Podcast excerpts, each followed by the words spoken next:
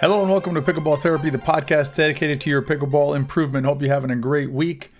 Having a good week so far here. Been walking a lot this week. Uh, I think I walked three times for about 30 minutes each time. That's uh, apparently pretty good for your back and for your hips and for your skin and everything. So I've been doing some walking. Uh, I think it's good for your cardio too, but I've been doing it more for again for the back and everything else uh, keep the hips going. You got to walk a certain way though. I watched a youtube video learn how to walk. So that's been that's been you know i'm 50 something 52 i think and learning how to walk. So that's uh, that's life. Uh, but that's uh, i think that's one of the beauties of uh, being alive is staying curious and uh, always wanting to learn something new. So that's that's been my week and hope you've been having a good and curious week as well. This week's episode we're going to be talking about the soft game some more but we're going to be talking about it a little bit different angle. I'm going to give you four uses for the soft game and maybe by the end, you'll be convinced that the soft game is the most effective way to play pickleball. And I'm going to repeat that several times in this podcast the most effective way to play pickleball. And then in the riff, I'm going to talk about arm injuries. A friend of mine and I were talking today on the phone about some uh, yeah, injuries had in his wrist. And I just wanted to talk a little bit about arm injuries and maybe give you some ideas of how to prevent them. So stay tuned for the podcast. If you want to have the most fun you've ever had on the pickleball court while at the same time learning the skills and strategies that you need to play your best pickleball, check out our We Are Pickleball camps. You can find out more at wearepickleball.com forward slash camps. I'll link to it below in the show notes. When you're ready to treat yourself to the best and most immersive pickleball camp available anywhere, join us at a We Are Pickleball camp. You'll find our 2022 schedule in the link below. This much fun should be illegal. All right, let's talk about the soft game. We've been hitting the soft game pretty hard over the last couple months, two, three months, trying to convince you that the soft game is the way you want to head with your game. And as I mentioned in the introduction, is the most effective way to play pickleball. Now, this is coming from a player who did not initially, when I first started playing, did not think that the soft game was necessary or a necessary part, and this is something necessary for me to add to my game. I thought that I could just go out on the court, being a former tennis player, use my pretty strong forehand in tennis and in pickleball and just blow people off the court. And it works sometimes, sure. You know, you can power, you can overpower some players with some with some hard shots.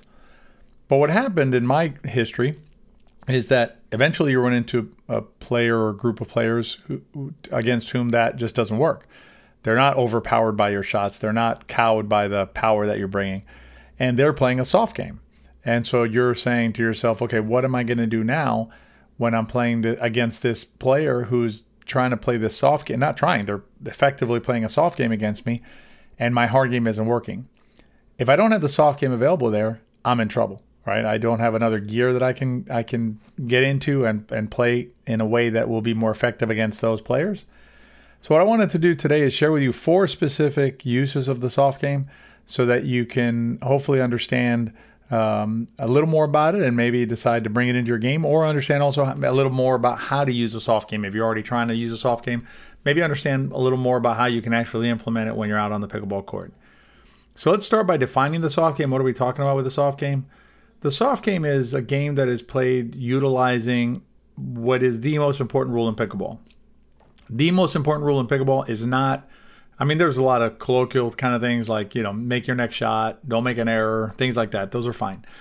But I'm talking about like rules of the game, rules that are in the rule book that dictate how we play this game. The most important rule in pickleball is by by a mile the not the no volley zone rule, right? That area of the court and not being able to volley inside that zone. If you can imagine a pickleball court where you did not have a no volley zone rule, in other words, where you could volley from anywhere on the court, you're not playing pickleball anymore. You're playing something else. You're playing basically mini tennis uh, because you can rush up to the net and slam balls. In that case, we would never advocate hitting like a third shot drop or any of those types of shots. Would make sense because if the other player can just run up to the net and slam it, you're never going to hit a ball like that. So it'd be an entirely different game. I'm not. It might be very fun. I don't know, but it would not be pickleball. So if you're going to play this game, right? When you sign up to play this game, you sign up to play by the rules of this game, the rules of pickleball one the most important rule being the non, the no zone rule. And so if you are not using the no volley zone to your advantage, you're giving up a huge part of this game. And what ends up happening is if your opponents know how to use a no volley zone, right? If they know how to how to leverage that space to their benefit, then you're never going to be able to overcome that disadvantage that you have because you don't know how to do that.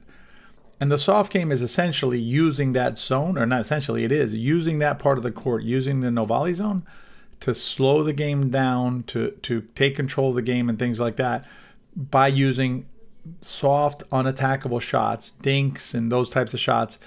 Dinks are really the, the paradigm soft game shot.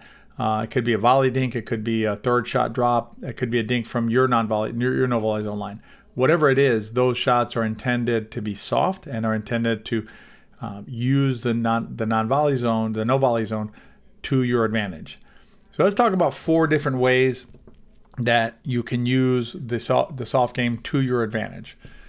The first one, and, and probably I would say it's the most important one, is it gets you out of trouble.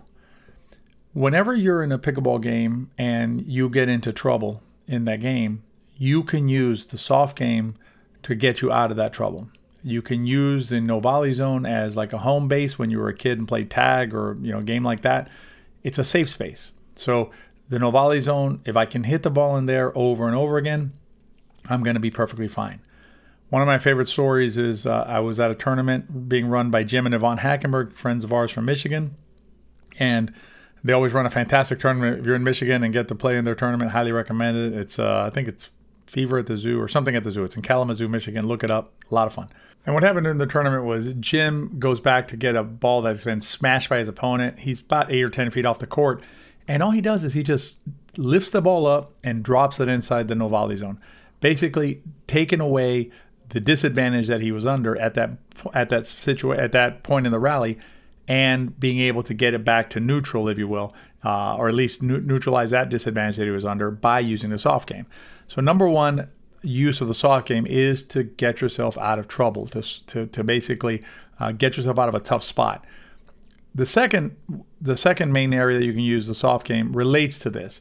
It's getting yourself out of trouble, but specifically, it's getting yourself out of trouble when you're on the serve side.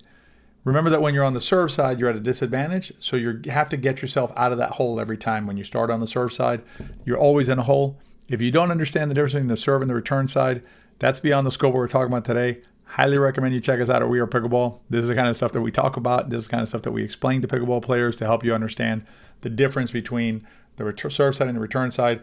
And, and understanding that will then lead you to the conclusion that, hey, maybe the soft game is what I need because I need to get out of this trouble that I'm in every single time that I go back to serve. So that's number two. So you have getting out of trouble, getting out of trouble specifically when I'm on the serve side. Number three is controlling tempo.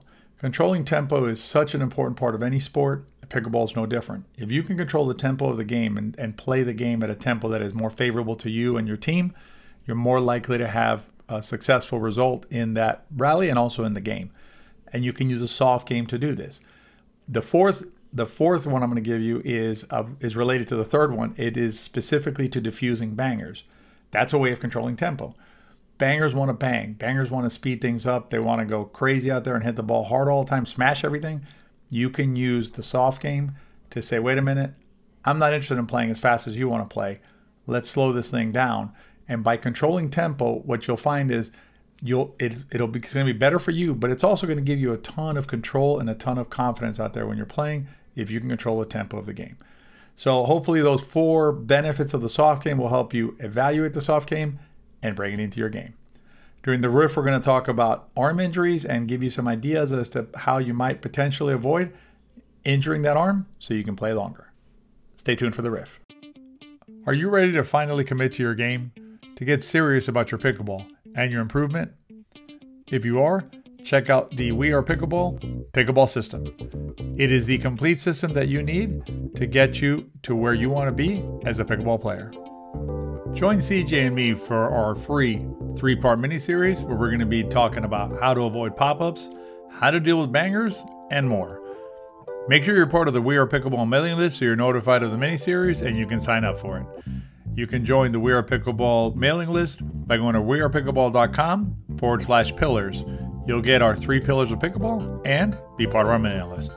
I'll link to it below. Come to our mini series, improve your game, and learn more about the complete pickleball system. We'll see you there. All right, let's talk about arm injuries. Uh, I was talking to a friend of mine the other day, and he was mentioning how he was having trouble with his wrist. His wrist was was hurting him, and it kept him off the court for a couple of months. And we started chatting about mechanics and also about paddle. And so I wanted to address both of those and hopefully give you some ideas that might help you avoid or minimize the chances of getting uh, injury on your wrist or your or your forearm. Before I give you this advice, I got to tell you, I'm not a doctor. I am simply someone who's played tennis for a long time and played pickleball for a long time now. So I'm offering you non medical advice. If you have any questions about anything I'm saying here, ask your doctor before you do anything. So let's talk about um, let's talk about mechanics. So the mechanics that we were talking about was how much wrist is being used in the shot.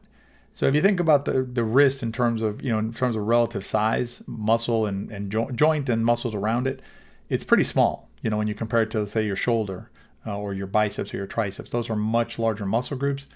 And so whenever you're if you're hitting in a way that you're using a lot of wrist, so whether you're trying to snap the paddle over for a, a power or you're trying to bring it around, uh, torque it around for like spin and things like that, we don't advise that you do that. In fact, we have a video coming out tomorrow talking about spins and how you don't need them.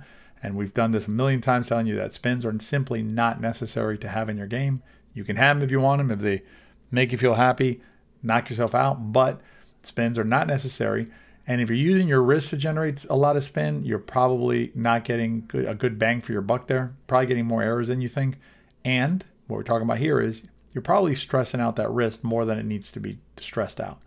Think about a pickleball day, you know, whether you're playing two hours, three hours, however long you're playing, you're using that wrist a lot, using those small muscles a lot, even without trying to torque it for power, like, you know, snapping the wrist for power or trying to uh, bring the paddle around for spin. So try and give your wrist a little bit of a break in terms of the amount of action you're trying to ask it to drive. And instead, consider using more of your shoulder for your movement because your shoulder and the larger muscles around your shoulder and your and your the upper arm, your biceps and your triceps will probably be able to handle that better. Second thing you can consider if you're having wrist pain is the type of paddle that you're using. Are you using a long paddle, like a you know a longer than traditional shape paddle? Are you using a thick paddle? Those types of paddles tend to transmit a lot of the energy of the shot into your arm. Uh, and so, and, and the longer paddle, the issue with that one potentially is the weight, the swing weight of the paddle. If you want to find out more about that, send me an email at tony at wearepickleball.com and I'll send you a couple of videos you can watch about swing weight and things like that. But consider the type of paddle you're using. If the paddle you're using is either thick meaning a lot of energy is transmitted into your arm, or longer than normal, that could be causing an issue as well. Uh, anyway, so hopefully that'll help you stay on the court. You can also do some exercises, by the way, on your on your forearm and your wrist to keep it. You know, you can stretch it. You can do some strength exercises on your forearm to help you stay on the court longer. That's part of what we call the athletic pillar inside We Are Pickleball. Um, you know, the, you got to really look at all three pillars when you're playing pickleball. You know, if your body is broken down, I don't care how good your th- third shot is because you won't be able to hit it. So take make sure you spend some time on your body and on your mind in addition to your shots in addition to your study of the game. All right so that's the podcast this week. Hope you enjoyed it. Uh, we'll see you again next week. We're probably going to hit the soft game again. I have this paradox thing i want to talk about. I think it's i was going to talk about it today but we talked enough today so we'll bring that up next week. And um, if you enjoyed the podcast please give it a rating on whatever platform you're listening to this on. And as always please share it with your friends. If you enjoyed it they probably will too. Have a great week and we'll see you at the next podcast